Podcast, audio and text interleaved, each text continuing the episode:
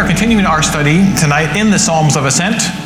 And somebody help me out. This is for extra trivia points. What psalm begins the Psalm of Ascent? 120. 120. That was a tie, so I can't give extra points to just one person. So, um, very good. It's, it's Psalm 120, and it goes through Psalm 130. I heard it. 34. Look at that. See, people are paying attention.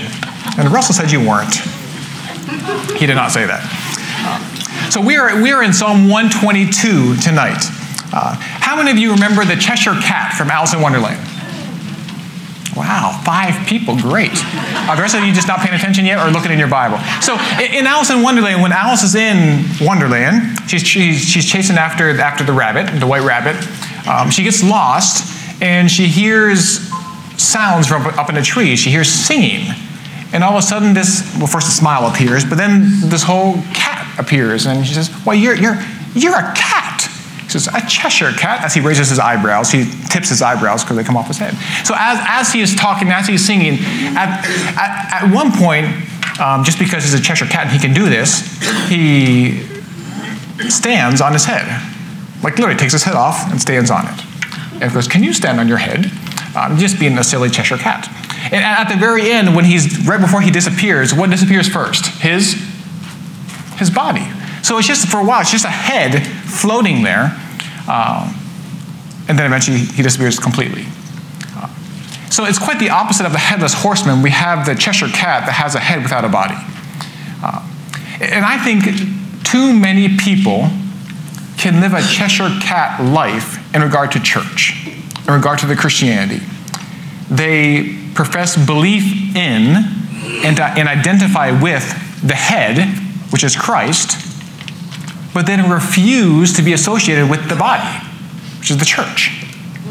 They say they, they love God, they love Christ, but um, not the church. They're like the Cheshire cat, just, just the head. And you, you know these people. They're the ones that say, you know, I, I can meet with God on my own. You know, I can, I, I can do that. You know, I don't need to be at church to worship God. We, have heard these, these excuses, right? Um, we saw this quite frequently in COVID, and I'll mention that again in, in a second. And we have, we have all probably heard, maybe firsthand, if not somebody else talking about someone who says, Well, you know, I do, I, I love Jesus, but I just, I just can't stand the church. I just can't stand believers. You know, I can't, I can't stand the hypocrites in the church. Um, and even though I wouldn't say that to this person, that, this, to that person, um, I would tell you if you ever go to find a church, well, don't go because you're just going to add to the hypocrites because there are no perfect churches.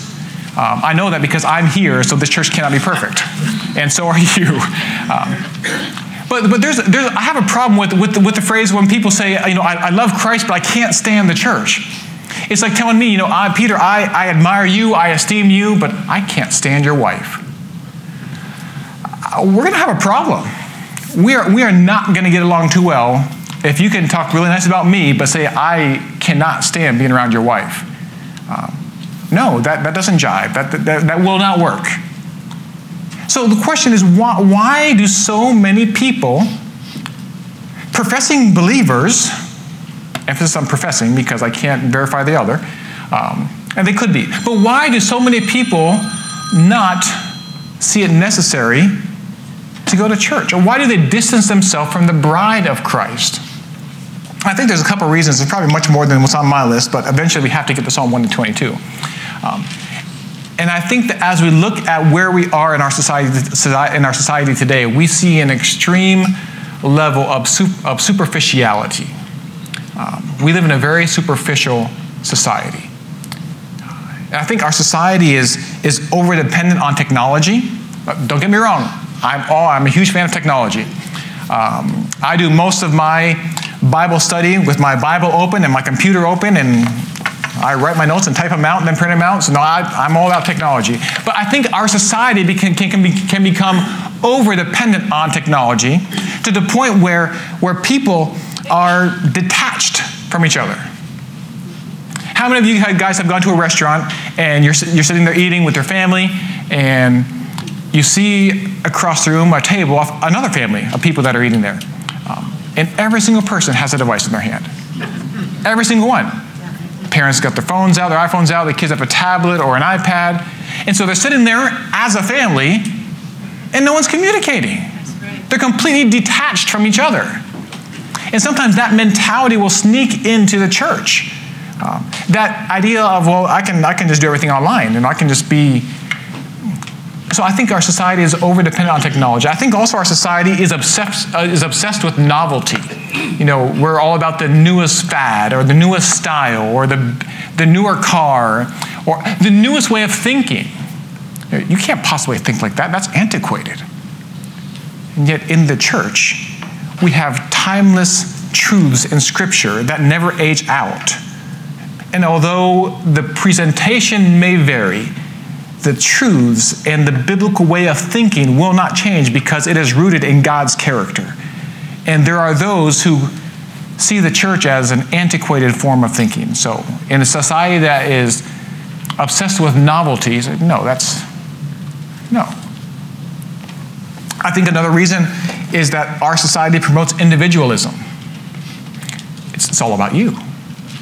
You know, you need a better life. You need a better car. You need a better spouse. You need, just name it. You know, if, you, if you watch TV, if you see any commercials, and I don't recommend doing either one of those necessarily, be, care, be very discerning when you do both. Um, it's all about you and, and how you can improve your life. Who cares about the rest?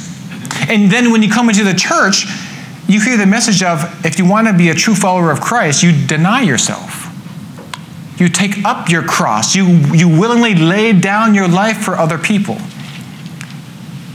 You consider others as superior to yourself. Quite the opposite. Our society is, is grossly consumeristic. I mean, that, that's, what, that's what we're all about in society. Um, and not just here uh, in this country.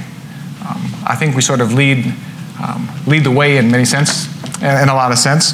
But the whole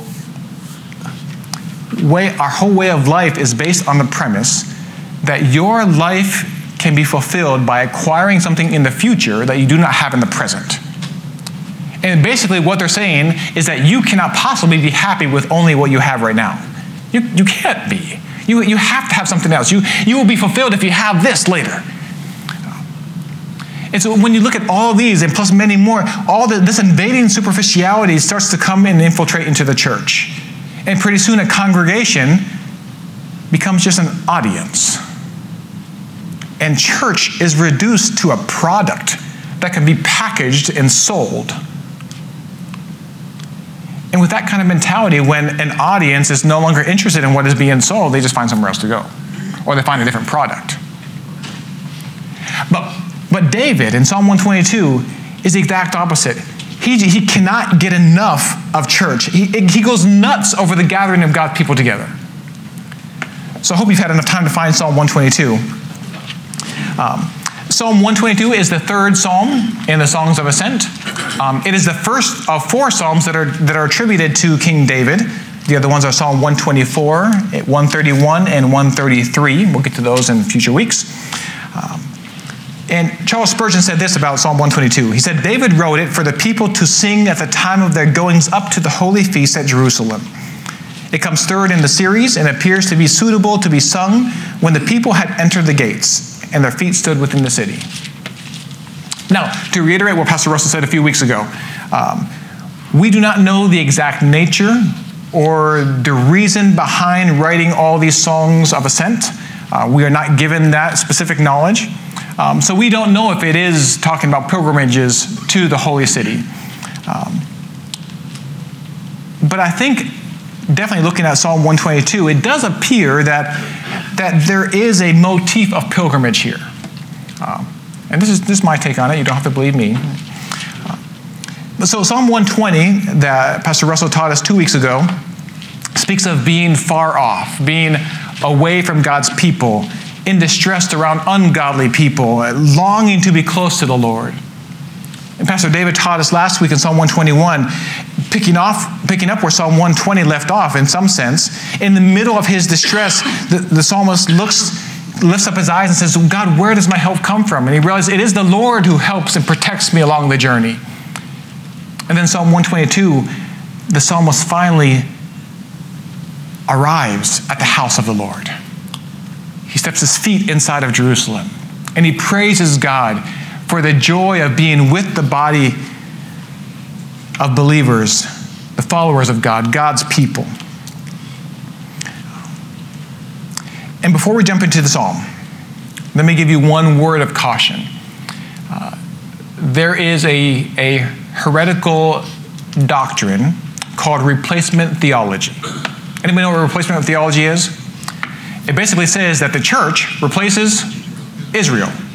So adherents to this theology, this doctrine, say that, that the Jews are no longer God's chosen people, and that all the promises made to Israel in the Old Testament can now be applied directly to the church in the New Testament. And that God is no longer going to have Israel in his plan for the future. Um, there's a slight problem with that, more than slight. Um, the Bible doesn't teach that. And the New Testament teaches quite the opposite.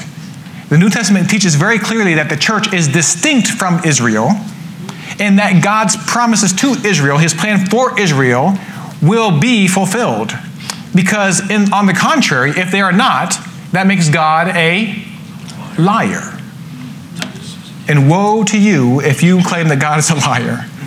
God does have a plan for Israel. He has not given up on his chosen people. And as you read the New Testament, we can see what that plan is. And yes, today there are, although a minority, there are Jews who come to faith in Christ as their Messiah, their Lord, their Savior. Um, and they are part of the church. Um, it does not make the church a replacement for Israel. And so as we read Psalm 122, there, these, these specific application, this, specific reference is to Jerusalem. And although there, although there are spiritual principles and applications that we can apply for us today, um, the church does not replace Israel. And sometimes those who teach that will be very subtle in their way of teaching. They will not say the church has replaced Israel. They'll be very subtle in taking promises made specifically to Israel in a specific context and claim them for us today. Be very discerning um, it, is, it is enriching to study the Old Testament. Please do not think that you, can, that you can know the whole counsel of God's Word by just reading the New Testament. But as we read the Old Testament, and as we study the Psalms, um, remember, these are, there are specific promises made to a specific, specific people in a context where, yes, God did promise them a land and a possession. God does not promise the church a land. Um, there are promises for us. Um, so as we read this, just, just remember that. That was free. Let's go to Psalm 122. A song of ascents of David. I was glad when they said to me, Let us go to the house of the Lord. Our feet have been standing within your gates, O Jerusalem. Jerusalem, built as a city that is bound firmly together, to which the tribes go up, the tribes of the Lord, as was decreed for Israel to give thanks to the name of the Lord. Their thrones for judgment were set, the thrones of the house of David. Pray for the peace of Jerusalem. May they be secure who love you. Peace be within your walls and security within your towers. For my brothers and companions' sake, I will say, Peace be within you. For the sake of the house of the Lord our God, I will seek your good. So there are three elements of this psalm that I want us to look at this evening. And the first is, is David's passion, his passion, in the first couple verses. Look at verse 1 again. It says, I was glad, some versions say, I rejoiced with those who said to me, or with when they said to me, Let us go to the house of the Lord. And, in David's passion, first, I, I see his passion for people. I think primarily I see David's passion for people. He's not saying that he was, his, his joyful feelings in verse 1 were not primarily about the journey to go to the house of the Lord. We'll get there in a second. It was about the people that told the psalmist, Come on, let, let's go to the house of the Lord. It's time. Let's go. He was rejoicing because he was passionate about people. Um, it was the fact that he was going to be with like minded believers in God going together to worship God, to give thanks to the Lord. Um, And implicit in, his, in, this, in his invitation to go together to the house of the Lord is that fellowship shared along the journey. Uh, I mean, can you imagine? We don't do this today. Um, how many people live in LA? Just me? Come on, Lehigh Acres. Where are you guys? Lehigh Acres. It's LA. We're out in LA. It sounds more sophisticated if we say LA. Um, but can you imagine maybe on a Sunday morning, just rallying up some neighbors, hey, let's go to the house of the Lord. And we start walking from, you know, from, from Lehigh up Colonial. It's just as a, as a whole group, as a whole throng of people. That'd be pretty cool. We get some weird stares. Uh, um, but that's sort of the idea is let's gather a group of people. They're so excited to go together to the house of the Lord. I remember when I was going to Bible school in, in Argentina, uh, they had asked me one year to start a children's Sunday school class in a, in a neighbor, in, it was a local pueblito, a, a small town in, in, in Argentina. Um, they had, it was a decent sized church, but they didn't know, I don't know what happened with the previous person who was doing their, their children's ministry, but they didn't have a children's Sunday school. So they asked me if I would come. And um, so every weekend, I, you know, I would study during the week, and on the weekends, I would go um, and I would help do this, just Sunday school. Um, at least in that area, most people did not have vehicles.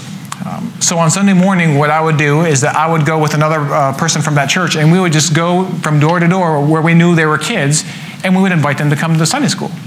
Um, so we would start with the, the, house that was furthest away from the church. Uh, I have no clue how far away it was because we walked and we didn't measure anything, but it was, it was a long walk. So we started there, and then we would just keep on picking up kids. And so by the time we got close to the church, we had like 50 kids walking together. Um, and it, it, was, it was the coolest thing because as you're walking, this, you get more and more excitement. The kids get excited. Hey, we're going to Sunday school. This is going to be awesome. We're having a fun time. Um, there was a there was a, a uh, one point where one of the church members had a, an old fashioned horse and buggy. So some Sundays we would have a horse and buggy and can pile the kids on that too. And but it was it was the joy just together walking toward the church. It was it was the fellowship shared and, and knowing why we're going. We're going to worship God. We're going to learn the Bible. We're going to sing songs about Him. Um, and that joy was contagious. I, I think that's part of what David is saying. He said, I was glad, I rejoiced with those who said to me, Let us go to the house of the Lord. When was the last time you invited somebody to come with you to church? I'm not looking for an answer out loud because I don't want to embarrass myself. Um, but think about it. Do you rejoice in coming with somebody to church? Are you passionate about people? is, is letting them know that there is a place where they can come to worship God, to give thanks to Him, to study His Word, to be in fellowship together. Is that a part of your everyday life? When you speak with somebody new, is part of what you naturally ask them, hey, do you have a church family? Do you go to church somewhere? When's the last time you invited them to church? Man, David was thrilled about it. So he was passionate about people, but he was also passionate about the place. Not only about people, but he was passionate about the place. He said, Let us go where? To the house of the Lord um, said up to the place where, where God dwells, where God has chosen to set his abode, his dwelling place. So this is, this is, this is the house of the Lord. So in David's time, what was this? Was this, was this the temple? This means yes, this means no, or you can say yes or no. No, it was not. Good. Some of you know your Bibles pretty, pretty well. Who built the temple? David? Solomon. Solomon. So in David's time, we have the what?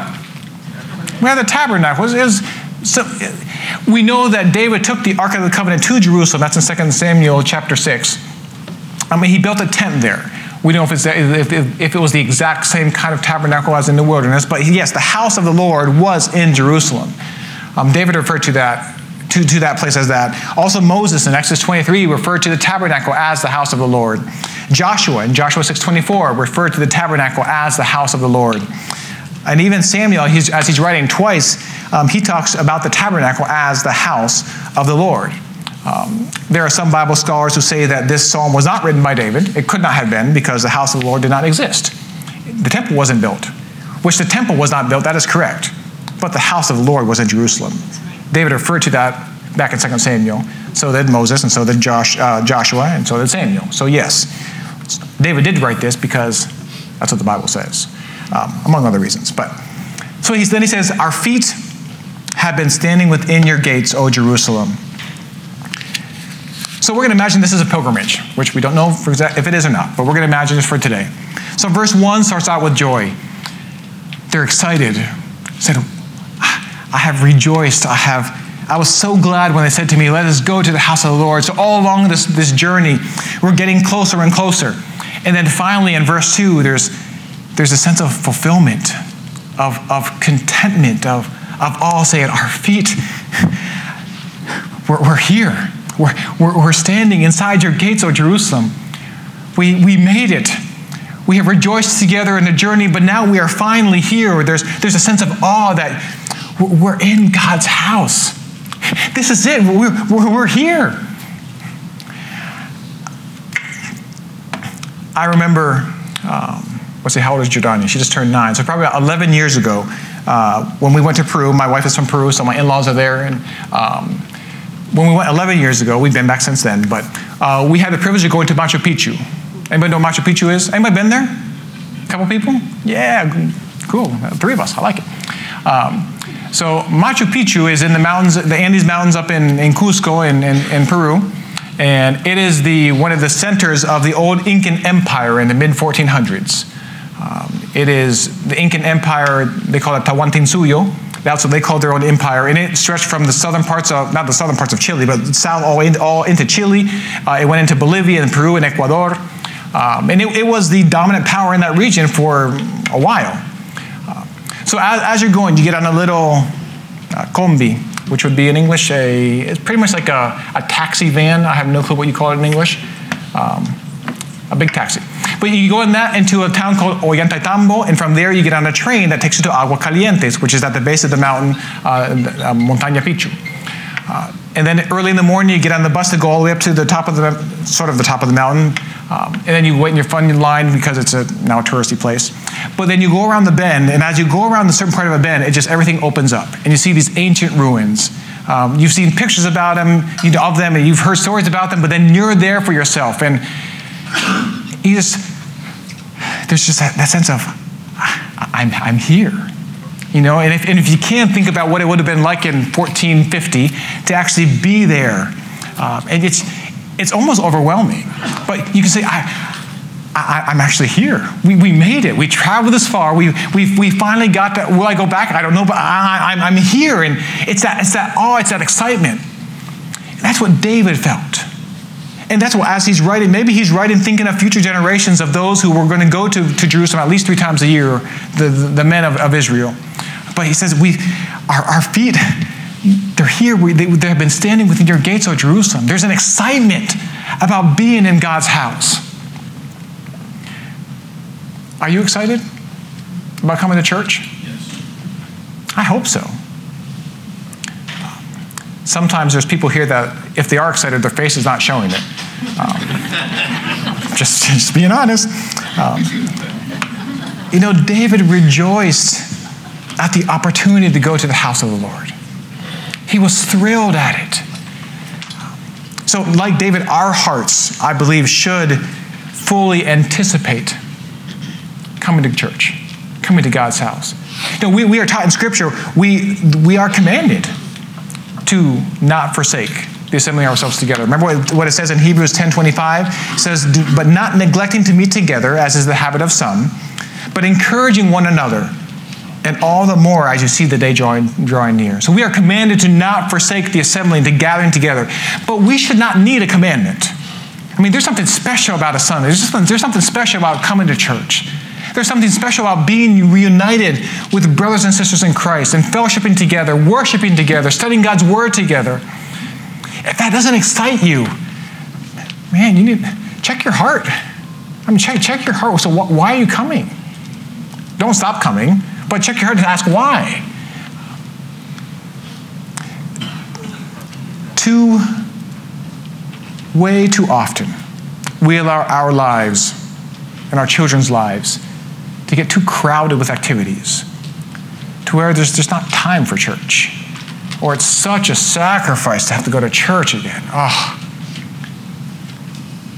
How, how dare we try to schedule God into our busy lives? Whereas we need to schedule our lives around what God is doing. And the bulk of what God is doing through his scripture is through his church. Today it's through his church. And that, that's, what, that's what David's passion was. Steve Lawson said this about this, about this verse. He says, Eager joy should always fill hearts of God's people as they make their way into God's house. In the company of like minded worshipers, their hungry souls are satisfied as they sit under the exposition of Scripture. Word inspired worship is never a drudgery, but a delight, never a burden, but a blessing. And I pray that we get excited about every opportunity for corporate worship. I pray that is, that, that is the case in your life. So we see Paul's pa- uh, Paul. We're not talking about Colossians. That's, that's coming up in a few weeks. David's, David's passion um, in verses 1 and 2. Then we see David's praise in verses 3 through 5. And here he's praising God for, for the role Jerusalem plays in God's economy. So verses 3 through 5 say, Jerusalem, built as a city that is bound firmly together, to which the tribes go up, the tribes of the Lord, as was decreed for Israel, to give thanks to the name of the Lord. Their thrones for judgment were set, the thrones of the house of David. So first, I, and I see, I see David praising God for Jerusalem's security, for, his, for its security. Uh, in some verses, no, we'll get to that in a second. Uh, so verse 3, Jerusalem, built as a city that is bound firmly together. Um, some translations might say compact together or solidly joined together. And this speaks of its security. It was not, it was not the same little village of the Jebusites when, when the, the, the tribes of Israel conquered it on that same mountain. It was now a, a city, a close knit group of houses and buildings with secure walls. There were no gaps, no breaches in the walls where enemies could come in. People, when they, when they passed through the gates, they felt safe. And in some sense, that's what a church is for believers today. Once again, we're, we're not comparing, we're not replacing the church with Israel. That's why I said the word of caution at the beginning. Um, but it is a wonderful picture of the local church, of Christ's bride. You see, Christ loves his bride. He, he married her, he has become one flesh with her. And there's a future fulfillment of that um, in years to come after in the millennium. But now he, he cherishes her, he cleanses her, he bestows extravagant blessings and gifts upon her. He keeps her, He protects her. We are safe in God's hands, we are secure in Him. And then we, as believers, we have the joy of, of praying over one another, praying with one another, interceding for one another, building one another up as we together do not allow a, a, foothold for the enemy to come in. We do not allow for gaps in the, in the, in the walls between us. We, when, when there is sin among the body of Christ, we confront that sin in love as brothers do to brothers. And we, we, we seek reconciliation and we pray for each other. We intercede for each other. We build each other up. There's security because we are secure in Christ. And there is, and there is that, that sense of security when together as the body of Christ, we do life together. So David praises God for its security. He also praises God for its unity. We see this in the first part of verse 4. It says, To which the tribes go up, the tribes of the Lord. You see, unity was never meant to be uniformity. Uh, uniformity was, is when everything is always the same. Um, there is no, even with, with, with, the tribes. So, how many tribes were there? 12. Good. That was a, that was a quick answer. Congratulations. Uh, were all the 12 tribes of Israel exactly the same? Absolutely not. You know, they, had, they had their specific characteristics. They, they functioned independently of each other most of the time. But when they traveled up to Jerusalem, when they came together at least three times a year, and we'll get to that in a second, they were unified. They did not come simply as 12 different families of tribes. They didn't, it, they, come, they came as one nation, as one people, as brothers and sisters in God's family. Their ties were deeper than simply blood ties or convenience ties. They came because what are they?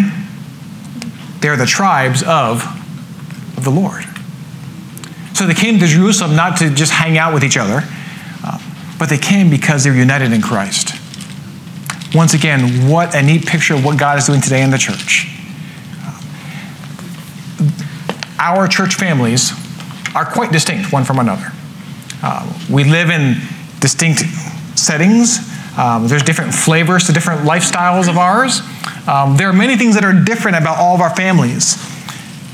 And yet, in Christ, we are one. There is, there is a, a unity. Uh, we gather in unity whenever we come together in the body of Christ. Not uniformity. Um, you know how boring the world would be if everybody was like me? It would be horrible. My wife wouldn't even like that. Um, one of me is enough for her. uh, so we're not talking about uniformity, we're talking about unity, celebrating differences while, no, while realizing that we have a common bond. We are of a common blood because the blood of Christ is what unites us. Uh, and even Paul tells us that in Galatians 3:28. He says, "For there is neither Jew nor Greek, there is neither slave nor free, there is no male or female, for you are all one in Christ Jesus." He also says in Philippians 2 2, complete my joy by being of the same mind, having the same love, being in full accord and of one mind. And then once again in Romans 12, 4 and 5. For as in one body we have many members, and the members do not all have the same function. So we, though many, are one body in Christ, and individually members one of another. The spirit of unity is so important in the body of Christ. And that's why we must take care to not allow a spirit of division, a spirit of contention, of jealousies, of envying um, to sneak in among us. What the enemy would most want is to divide the body of Christ, to make us ineffective, to ruin our testimony of, of God's grace and His and the unity that we find in Jesus Christ. A good example of, of unity in diversity is our Spanish life group. McGregor en Español, for those of you that want, McGregor.net slash Spanish, you want to know more about us? Um, what other kind of plug can I give? But in, in, in, our class, we have people from several different countries. Uh, we have people from, gotta think of a map, from, from Argentina, uh, Peru, Ecuador, Venezuela. Um, we had a family from Colombia that just moved to, a different, different area. We have people from the, La República Dominicana, from Puerto Rico, Cuba, um, Honduras, El Salvador, Guatemala, Mexico, good old US of A, that's me, and others, I'm not the only one. Um, and, and all of these countries have their distinct quirks, their distinct traditions. Um, there are some of them very distinct accents. Um, some of them have distinct words that you don't repeat in other countries because you learn, hey, that word in this country means this, but don't you dare say that in that country because it's offensive. So there's all these different, different, different ways of, of worshiping, different, different styles, different family life structures. So very, very unique and very separate in some senses. But as we come together on a Sunday morning, um, you can't tell that we're not one big family. I mean, there, there is a unity that is found in the person of Jesus Christ. And as we seek unity, we learn how to lay aside our own preferences, our own differences for the good of the body, for the edification of the body of Christ. How many, how many here have had the privilege of going on some kind of mission trip? Good, I'm glad, several of you. If not, um, I would encourage you, consider where God can use you in the future on a mission trip. Um, if you're a member here at McGregor, it is a fantastic way to be blessed by the Lord as you bless others um, as you share your testimony, share of God's grace. I can't recommend it enough. Um, but those of you who have gone on a mission trip, um, if you have gone somewhere where they speak something other than English, uh, for example, well, I, I, don't, I don't count, I speak Spanish, so it doesn't. But so the most recent mission trip that I was able to lead was to Cuba. Uh, we were going there for several years before COVID hit and sort of closed that door for a while at least. Uh, but as you go into this church and you don't know these people, uh, they definitely don't know you. And especially when, even though you speak Spanish, when you look like me, you're this weird tall gringo that's just walking in. Um, and so you're sitting there in their church. Uh, and by the time you leave, you can't tell that this is not your family. I mean, you don't know them. You're trying to learn some people's names. They have weird names if you speak English because it's just, it's just weird. Uh, sometimes, not always, often. And so there's, there's so many things that are different, but yet in Christ, you walk away saying, ah, I was just, I was just with family. I, I, I didn't understand everything. I had a translator and I understood some things that are translated, but I, I was with family. These are my brothers and sisters in Christ. Because that's what the blood of Christ does it unites us. Oh, that we would be a church that is known for being united in Christ. That we would not allow petty differences to get in the way of our communion with the Lord and with each other. One of the reasons, don't ask me to prioritize them, uh, but one of the reasons why I love coming to church is to spend time in fellowship with believers. I'm not saying it's the most important thing, um, but it, it is one of the highlights of my Sundays and Wednesday nights. It's the unity in Christ. David saw that in Jerusalem and he praised the Lord for this is the tribes are different, but they come and they're, and they're unified. He also praises God for the purpose, for its purpose. It's, it's security, it's unity, and now it's purpose. the middle of verse 4, after he says, To which the tribes go up, the tribes of the Lord, as was decreed for Israel. So one of the purposes is that it was, it was, it was a decree, some versions say, or as a testimony for Israel. But it was, it was a decree for Israel, for all the men of Israel, to go up at least three times to Jerusalem. Um, and you can read this later if you want in Exodus chapter 23, verses 14 through 17, or Deuteronomy 16, 16. But all the men of Jerusalem had to go up, all the men of Israel, all the Israelite men, had to go to Jerusalem for the feast of Passover, um, where they also celebrated the, the unleavened bread and the barley harvest. They had to go up for the feast of Pentecost, which was 50 days after that, hence the Penta, uh, for the first fruits and the wheat harvest, and they had to go up for the feast of booths or tabernacles. That was part of the fruit harvest. But three times they, they had to go up. That it was, it was a decree for Israel. All the tribes, all the men of the tribes had to go up three times at least to Jerusalem for these festivals. And then we see the purpose. Why, why is David, David saying they had to go up? Why was saying it was a decree for Israel? Look at how it ends in verse 4. As was decreed for Israel to give thanks to the name of the Lord. The reason why they went, the reason why they were told to go up, at least in part, was to give thanks, to worship God there.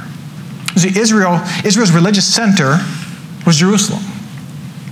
And David, in part, is praising God for, for Jerusalem being Israel's religious center. He, he expresses a God focused thanks for what Jerusalem stood for. So the purpose of them going was, was to give thanks.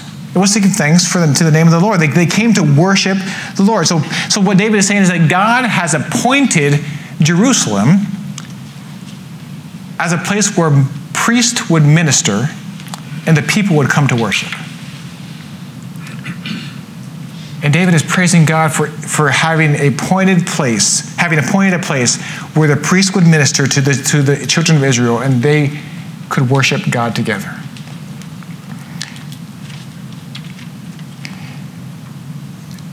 So, when I was reading this, my question for myself is how often um, do I come to church with the attitude of giving thanks? And, and I hope it's often, if you ask that same question for yourself. I hope that one of the things that we do as we gather together and worship is give thanks to God for who He is, for His character, for what He has done. I pray that we're not like, uh, as Charles Spurgeon said about many people, he said, Christians are prone to write their complaints in marble and their blessings in sand. How often we forget what God has done for us. But let us not be a church that forgets. Let us not be a church that, is, that neglects to praise Him for who He is in first place and then for what He has done in our lives. So David says that Jerusalem is the place of uh, the religious center, but it's also the political center. Look how verse 5 says. It says, There in Jerusalem, thrones for judgment were set, the thrones of the house of David. So not only does David celebrate the fact that God appointed Jerusalem as a place where priests would minister and that people would worship, uh, but he also praises God for appointing Jerusalem as a place where kings would reign and where people would gather for justice and for judgment, not as in discipline, but as, as a king or would give out judgment. So when he talks about thrones, it's a it's symbolic of the rule of law, of the establishment and the administration of justice. I, th- I think it's interesting that David, as he's writing this, talks about the thrones of the house of David. I don't know if may, is he being too self-conscious about this? Um, I think what he's what he is he is talking about is that as God has revealed to David and through the prophets that God has a purpose to fulfill through David's line. He already knew, he knows that he's not going to build a temple, but his son Solomon is. And God has already promised to bless David. He has promised that, that the scepter will not leave the house of David, that there will be a king reigning. And guess what? God is not a liar. God is going to fulfill that in Israel. There will come a time, and this is not the place to talk about that, even though it's a really cool topic, where God is going to fulfill every single promise that He gave Israel in the Old Testament. Not one of them will be left unfilled because God is trustworthy. His word is trustworthy because it's rooted in the character of God. And if anything in here is not fulfilled, it means that God's character is not trustworthy. If God is not trustworthy, then He's not God at all. But David here praises God for establishing Jerusalem as a place where now both priests and kings, the two offices united in Jerusalem, is there for the blessing of God's people. So more than more than praising God for I don't know, the rich history of Jerusalem, for beautiful architecture of Jerusalem, for maybe they had really lush gardens in Jerusalem. I'm just making that part up, I don't know. Uh, more than any of that, David is praising God for choosing Jerusalem to have a part in his plan of redemption for, for the people. And once again, far be it from a replacement, but today God has also chosen the church to be part of his redemptive plan. It is through the church, through Christ's bride, that the gospel is shared with the nations. It is through you and me, as members of this of Christ's church, that disciples are made, that the word is taught, that God is worshiped, his name is glorified. We can praise God as well for what he is doing in in the church, as David praised God for what he was doing with Jerusalem. And then the last four, four verses, verses 6 through 9, um, we saw David's passion. In the first couple of verses, David's praise in verses 3 through 5, and now David's petition, his petition. In the first two verses, we see his call to pray. Uh, some, some headings in some, in, for, in some Bibles for the psalm says, pray for the prayer for Jerusalem. And they get it from these verses. So David says, Pray for the peace of Jerusalem. May they be secure who love you. Peace be within your walls and security within your towers. So, first, in David's call to pray, he says, Pray for the peace of Jerusalem. Now, in the word Jerusalem, the core of that word is, is shalem, which means uh, completeness or, or wholeness. Uh, the Greek word shalom means, is translated into what? Shalom, peace. And, and, that has the same root in, in being complete or whole because there really there is no peace if there's not a completeness or a wholeness. Um, and he's talking about uh, where I lost myself. There we go. Uh, they, one, one of the things that David is that David's not necessarily talking about this, this but the word Jerusalem. The word, the first part of the word Jerusalem is, is Jeru or Jiru, and that means they will see or they will feel the awe. And it's not to make too much of what a word is, um, but I think David gets it, and that's part of what David's talking about in the psalm is that when they're in Jerusalem, they will feel the awe of, of the wholeness of God's plan. This is, this is God's people. This is what, is, what God is doing. And David calls everyone to pray for the peace of Jerusalem. Because this is the place where, as, as God even said in Zechariah 8:3, thus says the Lord, I, thus says the Lord, I have returned to Zion and will dwell in the midst of Jerusalem. And Jerusalem shall be called the city of truth, and the mountain of the Lord of hosts, the holy mountain. And David said, Pray for the peace of Jerusalem. This is where God has established his throne, his, his residence. He says, Pray. And then as, as we see what, he's, what, he's, what his desire is, he says, Pray for the peace of Jerusalem. And then it's almost as if he, he says he's, he's talking to his audience, pray for the peace of Jerusalem, and then he talks to Jerusalem as if it were a person. He says, May, uh, may they be secure who love you. And when he's saying who love you, he's talking to Jerusalem.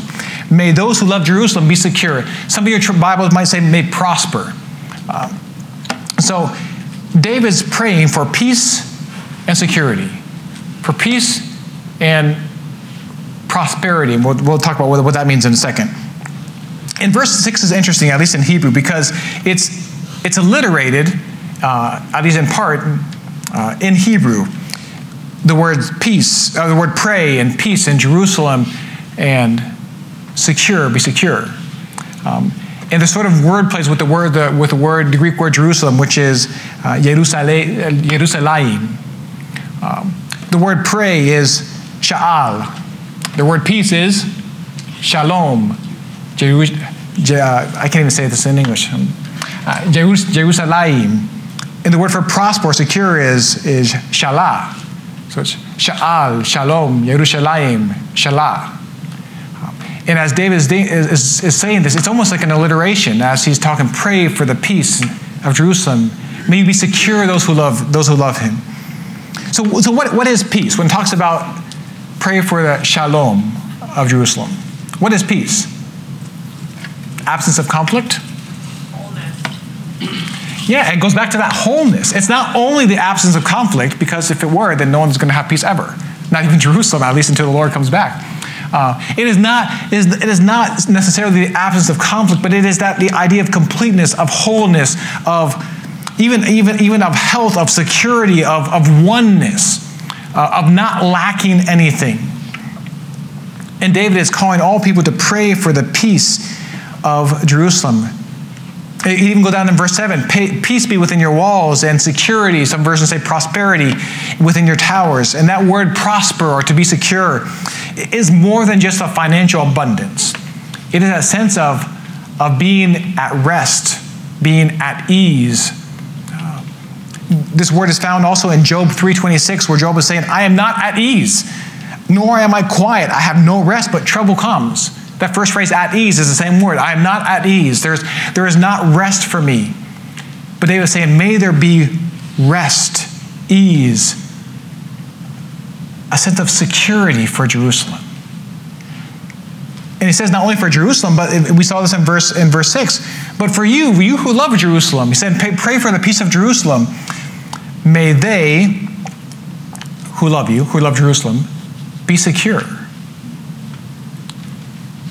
This aligns with the blessing of the Abrahamic covenant. Remember that in Genesis chapter, chapter 12, verse 3, where God says, I will bless those who bless you, and him who dishonors you I will curse.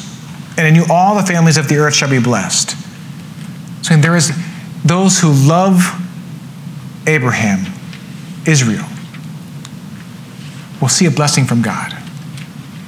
David is praying the same prayer. May those who love Jerusalem be blessed, have peace, be secure.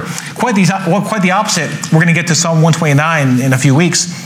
Uh, Psalm 129 5 says the opposite. It says, May all who hate Zion be put to shame and turn backward. So here David is saying the opposite. Those who, those who love God's people, those who love the center of what God is doing, he's saying, May you be blessed. And David's prayer is that is that they would have peace peace with God, peace in their own consciences, peace in the face of death, in what lies ahead, peace in the midst of storms and tempests not ironically like this week. Um, David is praying that may those who love Jerusalem be characterized by peace that comes from being connected and aligned with what God is doing. We can say the same thing about that today. How often do you pray for this church? Not just for needs of people in your life group, and I, and I hope you do that, don't stop. But how often, or when was the last time you prayed for this church? And, and you prayed as it, it was David's desire that all people pray for Jerusalem because that is where God centered his, his workings in the world is where God decided to dwell, where the worship of God was celebrated, where the testimony of Israel was set forth, where a, a place, a city where there was so much importance and so much influence on, on its surrounding areas. And same way with the church. When is the last time you and I have prayed for the church? Prayed that God would use this church and pray that there would be peace there would be unity, that we would be secured in Him, that we would have an influence on our communities and on the world at large. I think I am often guilty of not praying enough for the church as I should. I don't think that, I know I am. Um, I am often very good at praying for, for people in my life that I know are suffering or hurting or going through difficult times. I pray that God gives me a, a sense of always praying, giving thanks. But how often do I pray that God would, would use His body, this church, for His glory? And, and my prayer is that we would pray that this church would not be divided by schisms or heresies. That, that as members we would have right attitudes and actions towards one another that there would not be jealousies and contentions and divisions among us, but that we would treat each other with kindness, with respect, with self sacrificial love. You know, every time we gather for a member meeting, we, we promise we're going to do that to each other. Do you remember that? This is what the fifth paragraph in our church covenant says. It says, By God's grace, we will diligently keep the unity of the Spirit with a peace that binds us and we will not forsake the regular assembling of, our, of ourselves together with this body. We will walk together in Christian love, watch over one another as siblings in God's family, and remember one another in prayer. We will speak in a way that is edifying, serve in a way that provides tangible care, and listen in a way that is slow to take offense, open to correction, and ready for reconciliation. May that be our prayer. May that be what defines us as a body of Christ in Southwest Florida. David calls us to pray. Pray for Jerusalem. Pray for this church as well. But then he gives a couple reasons to pray, and with this we'll, we'll, we'll wrap up. Why is David praying for the peace in Jerusalem? Why is he calling on all people to join him in praying for that peace, praying for that security? Well, he tells us quite clearly right here in verse 8 and 9 there's two reasons. First is because of his love for God's people. Because of his love for God's people, he says, verse 8, For my brothers and companions' sake, I will say, Peace be within you. Uh, once again, the you is Jerusalem. He said, For my brothers and companions' sake, I will say, Peace be within you. So David is praying for the peace in Jerusalem for the good of, for the sake of his Israelite brothers, friends from neighboring nations or different villages. Why? in part because they dwell there, they live there, or at the very least, they come there together to worship the Lord. So he prays for peace for the good of others. But then also, I think even companions could be talking about because they're unconverted and they need Jerusalem to be there, to God use Jerusalem to give them a hope of salvation if there is one for them. What about us today? Do we pray that God would use this church to strengthen, to challenge, to exhort, and to edify our brothers and sisters in Christ? Are we praying that God will use this church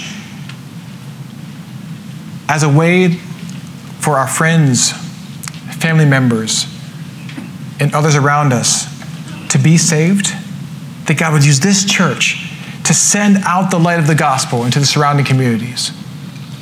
Are we praying that God would do that?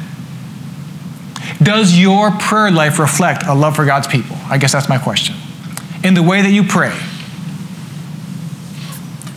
because yes, God can hear you, but um, as you hear yourself pray, does it reflect a love for God's people? Are you praying not only for yourself, but are you praying, God, I pray that you would, that you would bless McGregor. Or if you go somewhere else, bless that church. I pray that you would bless your church, Christ's bride, because I want the body of Christ to grow. I want people's spiritual lives to be strengthened.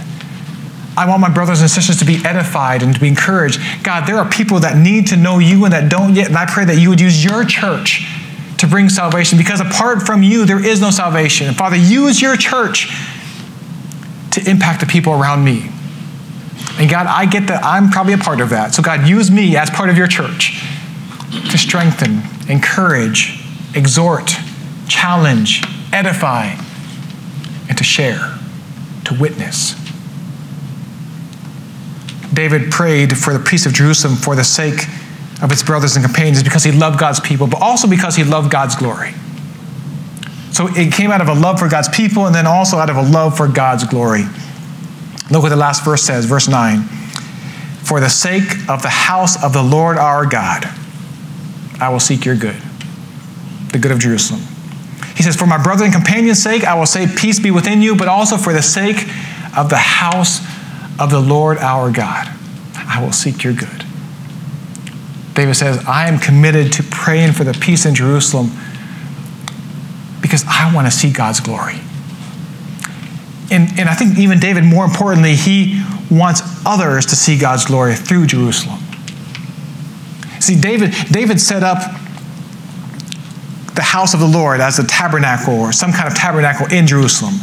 Uh, but you know that his heart ached to have a permanent house built for God. Even, the Bible even tells us that, that he desired, he longed. He said, How is it that I am dwelling in a palace and in a house, and yet the Ark of the Covenant is in a tent? He, he longed for God, for God's house, the house of the Lord, to be in a place that would draw people's attention and worship to the one true living God. So, so David's desire and his prayer for the peace in Jerusalem was because he loved God's glory and his desire that God would continue to use Jerusalem as a, as a lighthouse from which, from where the house of the Lord would send out God's glory and that people around would see it, they'd be drawn in, they'd be amazed. They would come to find out what is different about these people, what is different about this place. And then coming there would see the house of the Lord and be converted and would worship God for who He is. So, once again, do I pray for God's glory here in this church? Do I pray for this church that through the proclamation of His word and through psalms and hymns and spiritual songs, that comes out of a filling of the Holy Spirit and through the testimony of believers who have been saved and have experienced God's grace and salvation. That through these, through what God does through His church, do I pray that He will be glorified? Do I pray that, that in Fort Myers, that in Lee County, that people would see something weird and odd about McGregor Baptist Church? And that as they are coming to see what is going on there, that they will see God's glory they would call their attention. They would come and they would see God for who He is and realize that this is what they need. That they need this kind of hope, this purpose, this life that is found in Jesus Christ. Oh, that we would be dedicated to pray that God's glory would be put on display through McGregor Baptist Church. As David writes the psalm, He's ecstatic about meeting together. He is thrilled at every opportunity for corporate worship. May that be something people hear from our mouths. I can't wait. Man, Saturday was fun, but man, Sunday's coming. I'm so excited. Tomorrow's Sunday. This is great. Man, Wednesday night, you, where are you guys Wednesday nights? You're missing out on what God is doing. Come on, let's go. You know, be contagious with your enthusiasm about coming together for corporate worship. Are you praying for peace? Not absence of conflict, but that through the peace that comes through our unity in the Holy Spirit, bought by the blood of Jesus Christ, that we would be a church that does not let petty differences and contention reign, but that we would put aside our own preferences and build each other up as a church.